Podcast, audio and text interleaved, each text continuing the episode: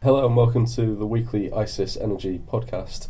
This week we'll be looking at gas markets and in particular the UK NBP and Belgian Zeebrugge hubs. Uh, these are um, on the edge of northwest Europe. Um, it's Belgium is a key linking point to mainland Europe for the UK market, and we've seen some spikes in in something called the basis uh, there at the moment, the Zeebrugge basis.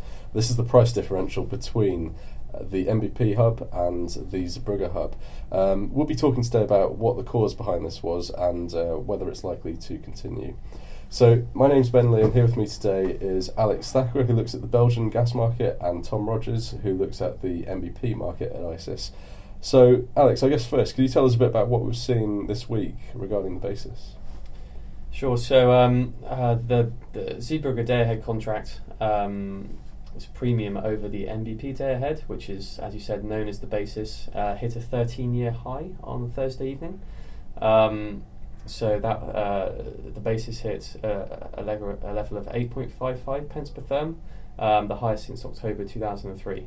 Um, so the basis has actually been climbing for the past few sessions now. Um, so uh, the beginning of last week, it was trading at around minus 1.5 pence per therm, um, but since the end of last week, the NBP day ahead contract has fallen rapidly uh, in comparison to contracts on, on mainland Europe, um, including the Belgian contract, and that's why the basis uh, has increased so much. I see.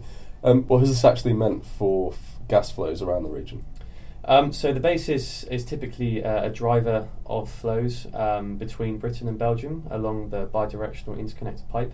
Um, typically, uh, a basis of higher than minus 1.9 pence per therm uh, tends to drive flows in the Britain to Belgium direction.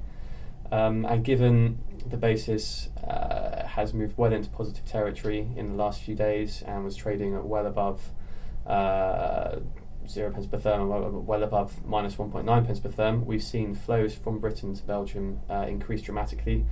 Uh, a couple of days ago, flows uh, reached their highest levels since June 2013 um, of around uh, 58, 59 million cubic meters per day, uh, which is also happens to be the maximum technical capacity of the interconnector pipe. Um, yeah, so we've seen flows flows increase a lot. Okay, just to delve into some of the reasons behind this uh, episode that we've seen. What are the causes? Tom, might this be a good point for you to sort of jump in and talk about what's been going on in Britain? Yeah, um, it's it's sort of an the basis is not only an illustration of discrepancies between Britain and Belgium, but it's also in this case a dis- discrepancy between Britain and sort of the rest of Europe. Um, so what what's what started to happen is that we've entered a pretty heavy period of uh, maintenance in the Norwegian sector, which is obviously Europe's one of Europe's biggest suppliers. Um, so the Zeepipe, which is the Norwegian pipeline, which ends up in Belgium, has gone offline today. Um, so that's cut a huge rot of supply into Belgium. But more importantly, um, it's the the Kollsnes processing plant has come well, not come offline, has been partially cut in terms of its capacity today, and is going to be cut again tomorrow. Um, and what that does is take off a load of production capacity, which would mainly end up in Germany, the Netherlands, Belgium, um, and less it would be less likely to end up in Britain, which has a sort of its own subsection of Norwegian production, which can sort of insulate its hit from the Kollsnes um, maintenance. So what that essentially means is that Britain has the price of Britain has sort of gone off a cliff, so to speak, and not only is it considerably lower than the Belgian Zeebrugge price, but it's lower than the Dutch TTF, lower than the German NCG. It's just you know it's way lower than all of that, and that's all been driven by these supply fundamentals. Um, yeah, and so the way in the interconnector works usually is to balance out the two markets, but the size of the discrepancy in supply is so much that even flowing at full capacity is not doing much to sort of address that. Um, and so for that to change, we're going to have to wait until the maintenance sort of starts to wind down, I guess. I see. So we've got this sort of mainland Europe UK split at the moment. Yeah. Um, Alex, how long can we expect this to go on for? Um, so, as Tom said, the Zeepipe connecting Norway uh, and Belgium um, went offline this morning, 2nd of September, and won't return um, online until the 7th. Um, so during that intervening period, um, I think we're going to see continued very strong flows from Britain to Belgium, um, and this is likely to mean uh, a high basis as well.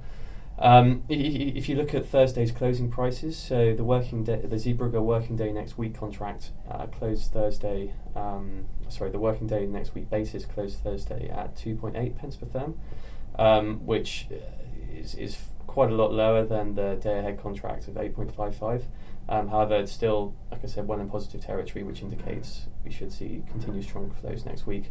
However, once the maintenance um, period comes to an end and uh, flows start increasing again from Norway, um, then towards the end of the month, we, we, we, may see the basis return to more normal levels, I think.